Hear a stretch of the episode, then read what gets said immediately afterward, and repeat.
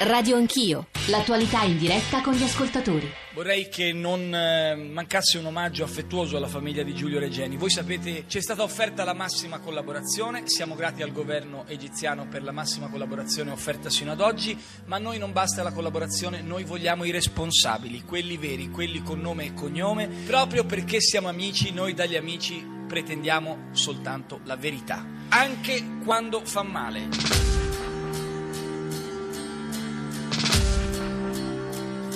Questa tragedia credo ci aiuta anche a alzare il velo su un paese di grande opacità da questo punto di vista. Dobbiamo pretendere la verità dall'Egitto. Ma sul caso Regeni non è che ci accontentiamo di eh, ricostruzioni facili o di, o di verità di comodo. Le autorità di quel paese devono mettersi a disposizione affinché le indagini vengano fatte per bene. Nessuno può accettare di essere preso in giro da un regime autoritario. Ma innanzitutto mi lasci dire delle parole di, di vicinanza alla famiglia. Se lei perde i genitori è un orfano, se perde un marito è vedova, se perde un figlio non c'è neanche un, un nome, una cosa così innaturale. Se poi lo si perde in questo modo tra tortura e violenza credo sia una ferita veramente, insomma, grande coraggio ai genitori e a chi gli ha voluto bene.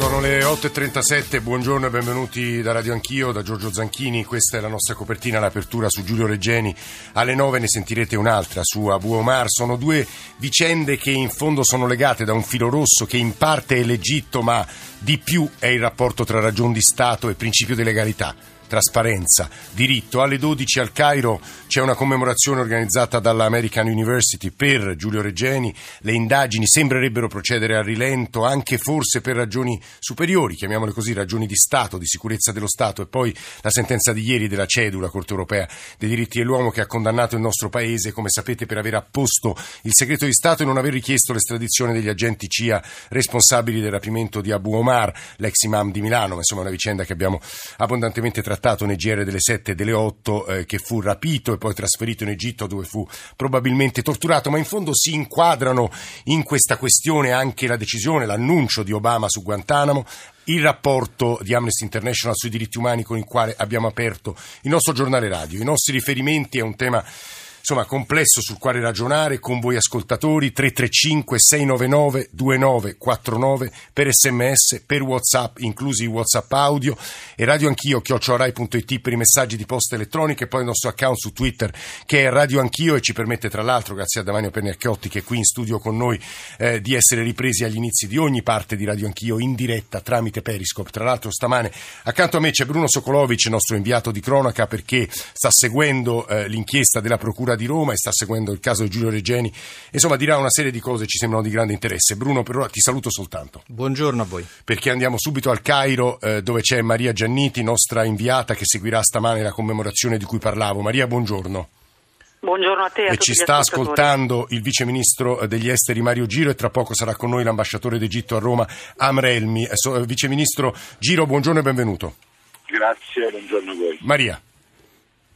Sì, lo ricordavi, tra poche ore qui al Cairo, all'American University, ci sarà questa commemorazione, una commemorazione voluta eh, dai professori di lettere de, di questo grande Ateneo eh, qui nella capitale egiziana. Verranno lette eh, delle poesie, lette delle poesie di Quasimodo, di Ungaretti, ma anche di poeti egiziani e non solo, per cerche, che, poesie che parlano di vita, ma anche di morte, di tortura quindi di eh, difficoltà dell'essere umano in circostanze difficili come quella che, in cui si è ritrovato sicuramente Giulio Regeni. Un momento eh, di raccoglimento, di riflessione, nessun discorso politico ma soltanto un momento di raccoglimento per ricordare questo ragazzo e per eh, cercare di tenere anche alta l'attenzione su questa vicenda.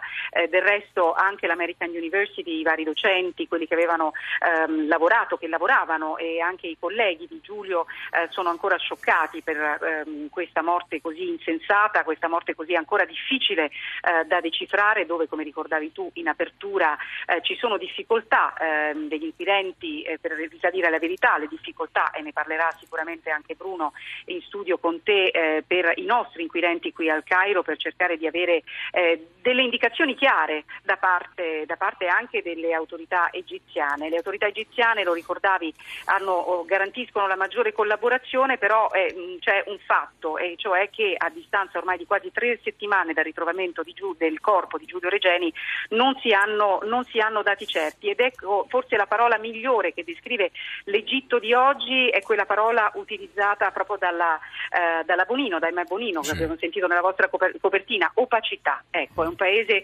opaco e dà l'idea di quanto sia difficile risalire eh, molto spesso alla verità. Un'ultima eh, cosa vorrei dire, tutto, tutta la vicenda eh, di Regeni, fra l'altro, accade in un momento anche di tensioni qui nel paese. Ci sono state delle manifestazioni, delle manifestazioni importanti che non si vedevano da tempo e considera che in un paese dove la sicurezza è ai massimi sono dei segnali di un certo peso. Eh, settima, due settimane fa le manifestazioni dei medici proprio per eh, comportamenti violenti della polizia rispetto a due loro colleghi, la settimana scorsa l'uccisione di un autista a sangue freddo da un poliziotto al punto tale che adesso eh, lo stesso Al-Sisi, il presidente Al-Sisi ha annunciato che ci sarà una revisione della legge per quanto riguarda il comportamento della, popola- della polizia nei confronti della, della, cittadinanza e questo ti fa capire come ci sia un malcontento eh, che cresce qui e in questo malcontento purtroppo si è anche consumata la vicenda di Regeni. Tra l'altro su questo malcontento devo dire che in questi giorni sui giornali italiani e internazionali ci sono molte pagine, per chi voglia fare degli approfondimenti, insomma ci sono diverse pagine sul manifesto di ieri e di oggi, oggi anche sull'Unità, ma sul New York Times, sul Washington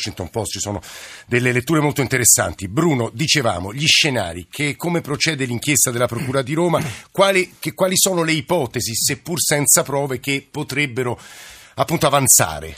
Bah, allora, innanzitutto, l'ha detto Marica, lo annunciavi anche tu, eh, eh, le indagini in questo momento sembrano ad, es- ad, es- ad essere in una fase sostanzialmente di eh, stagnazione. Gli investigatori del ROS de- dei Carabinieri e dello SCO della Polizia sono in Egitto, al Cairo, da eh, un paio di settimane, nonostante le assicurazioni di, di, di collaborazione, di fatto eh, sembra che gli elementi in mano siano pochi. Non sono, non sarebbero ancora arrivate eh, ai nostri investigatori le carte, le relazioni, i tabulati, le immagini delle telecamere, tutto materiale che era stato promesso e che al momento momento ancora non, non, è arrivato. In questi giorni in Procura a Roma ci dovrebbe essere un vertice, uno dei tanti eh, che si svolgono su questa vicenda, per fare il punto eh, su un'inchiesta che a questo punto appare sempre più complicata, eh, così come dobbiamo dirlo, appare eh, sempre più verosimile che arrivare ad una verità eh, possa essere veramente molto difficile. In assenza di elementi concreti, di prove, eh, ciò che avviene è l'analisi, il lavoro di analisi, di elaborazione di scenari.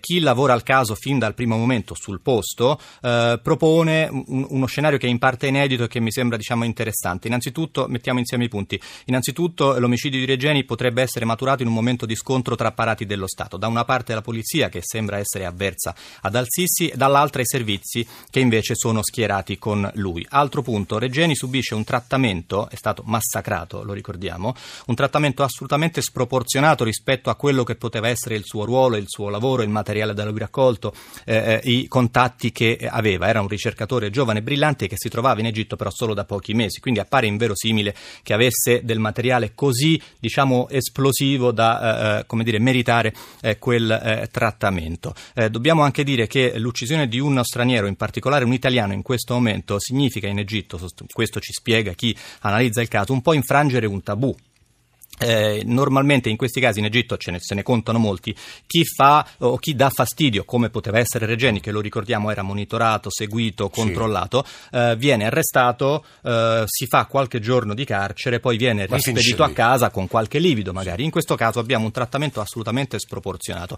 Eh, ehm, il corpo di Regeni, ridotto in quelle condizioni, fatto trovare nel giorno in cui è stato fatto trovare, cioè quando al Cairo c'era una delegazione italiana. È un segnale. È un segnale, un messaggio chiaro. Se la cosa fosse stato un incidente, tra virgolette, una situazione sfuggita di mano, sarebbe stato molto più logico e semplice far scomparire il cadavere. Invece questo non è stato fatto, è stato fatto ritrovare in quelle condizioni. I segni sul corpo sono, possono essere una chiave di lettura, possono essere un messaggio ad Al-Sisi, ma forse indirettamente anche all'Italia. E quindi si ipotizza mh, un, uno scenario, come dicevamo, in parte inedito. Dobbiamo ricordare che la scorsa estate l'ENI in eh, Egitto ha ufficializzato la scoperta di un imponente giacimento sì. di gas, sì. eh, una scoperta assolutamente importantissima per quel paese mh, che renderebbe sostanzialmente il Mediterraneo orientale mh, un grande hub che, porti, che, possa portare il gas in Europa e togliere anche spazio magari al, alla Russia. Dalla scorsa estate dobbiamo ricordare che ci sono stati alcuni eh, momenti che fanno riflettere. A luglio un attentato contro il consolato italiano. Sì. Da luglio fino ad oggi, fino al caso Regeni, risulta che ci siano stati altri momenti che hanno fatto innalzare la tensione, hanno fatto sentire gli italiani eh, nel nei confronti mirino. degli italiani. Sì. Ci si chiede a questo punto, è logico pensare, eh, eh l'omicidio Regeni è il punto massimo di un'escalation di segnali, di intimidazioni, di minacce all'Italia per tentare di eh, logorare i rapporti di con l'Egitto? Di sabotare quindi il rapporto fra Italia e Egitto sul giacimento dell'ENI? Probabilmente di logorare, questa è un'ipotesi naturalmente, è un'analisi, di logorare i rapporti con l'Italia, fare in modo che l'Italia raffreddi i rapporti, venga meno la collaborazione, si congeli il rapporto e probabilmente, chi lo sa, mettere le mani su un piatto, su una torta così ricca e strategicamente così importante. È una cosa sulla quale riflettere. Ci sta, che ci sta raccontando Bruno Sokolovic è mi pare in parte inedito e merita, credo, tutta l'attenzione delle nostre istituzioni e autorità. Per questo abbiamo pensato di sentire il vice ministro degli esteri Mario Giro e poi anche l'ambasciatore d'Egitto a Roma. Mario Giro ha sentito le parole di Sokolovic, di Maria Gianniti, è uno scenario realistico e realistico. Capisco che magari su questo si possa dir poco. Sì, si può dir poco perché sono cose che su cui diremo poi. Io mi devo attenere alla, al dato di fatto che è gravissimo, un nostro concittadino è stato torturato e ucciso, le autorità egiziane ci devono aiutare per, a trovare i colpevoli, noi questo vogliamo, questa è l'unica cosa che per ora chiediamo, dopodiché faremo tutte le ricostruzioni del caso. Chiaramente è chiaro, diciamo, è intuitivo che ci sono dei problemi negli apparati di sicurezza egiziani in questo momento, però la cosa più importante è, e non sta per adesso avvenendo, che la totale collaborazione porti all'individuazione dei responsabili. Il punto è che sembrerebbe appunto che la eh, collaborazione egiziana non dico stia venendo meno, ma insomma sia molto fredda e questo ostacola tutto, ostacola anche i rapporti fra Italia e Egitto. Renzi parla sempre di amicizia nella verità. Esatto, Renzi dice quando si è amici bisogna esserlo anche quando fa male. Eh, io aggiungerei, eh, l'Italia ha dato in questi mesi, in questi anni prove di amicizia all'Egitto, eh, vogliamo prove in ricambio di questa amicizia, non possiamo accettare, è una cosa del tutto inaccettabile che un nostro concittadino sia trattato in questa maniera, ucciso e torturato in questa maniera, quindi in questo senso noi chiediamo i responsabili.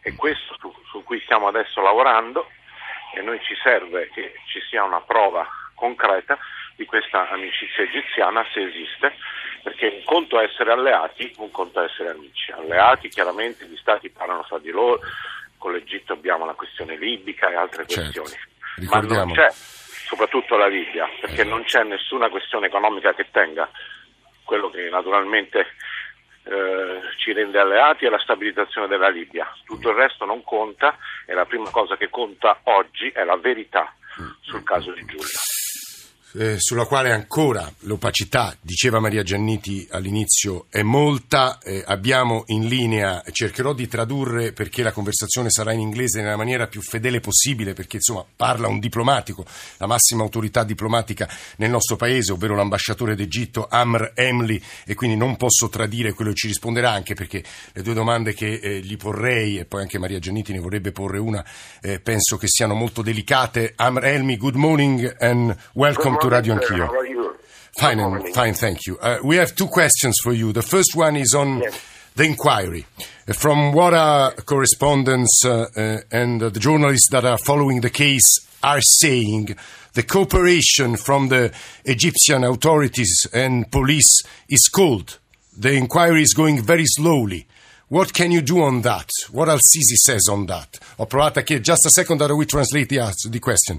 Eh, ho provato a chiedergli, eh, a fargli una domanda sulla lentezza dell'inchiesta, eh, non procede, non va avanti, se Al-Sisi dice qualche cosa su questo, perché ovviamente la eh, reazione italiana per il momento è di delusione. Ambassador, please.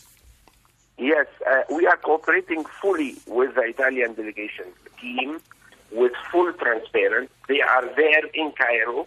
Because we realize that uh, our bilateral relation is so important and we have nothing to hide.